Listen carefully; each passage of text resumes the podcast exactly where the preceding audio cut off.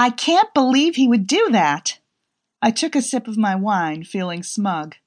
I just revealed to my best friend Kim that her favorite celebrity was coming to town, but to get married, not to perform for the public. She was actually annoyed by it, and I felt like simultaneously the best and worst friend out there. Well, at least he's coming, right?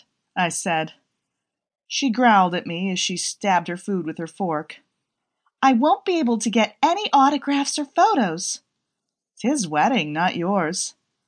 I suppose so, but couldn't he get married in Hawaii like every other self respecting filthy rich celebrity?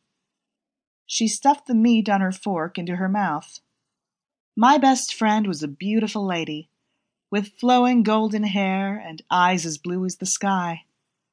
Her face was free of blemishes and fair, and she was dressed flawlessly as usual, with her layered tank tops and denim jacket. I sometimes thought she was stuck in the nineties. I, on the other hand, had a scar on my stomach from a C section and stretch marks everywhere. I had nice hair as well, I suppose, but it was brown and I hadn't properly dyed it in three months. The roots were showing. I figured at least I knew how to do my makeup so that my face was presentable, maybe even somewhat attractive. I shrugged and continued eating. I wouldn't know. I'm not rich, unfortunately. Well, you can thank your husband for getting you knocked up. You probably would have been making six digits by now if not for him. My best friend didn't like my husband, but she dealt with him for my sake. I was thankful to have a friend that tried to get along with everyone, even if she didn't particularly fancy them. Speak of the devil, she said. Does he always have business dinners with women that attractive? Don't look behind you. I dared to peek. There he was, with a woman who was probably still in college.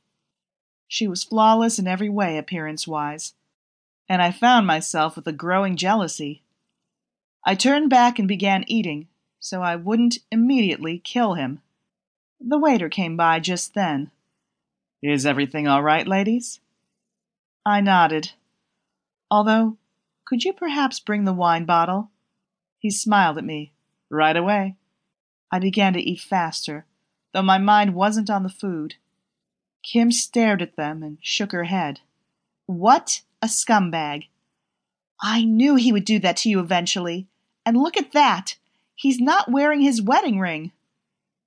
I felt humiliated and unimportant. I wished at that moment I'd dumped his ass and dated someone else. Someone who would have treated me better. I wished for a better time in my life. I was being cheated on, in my direct vicinity. I can't believe he would do that.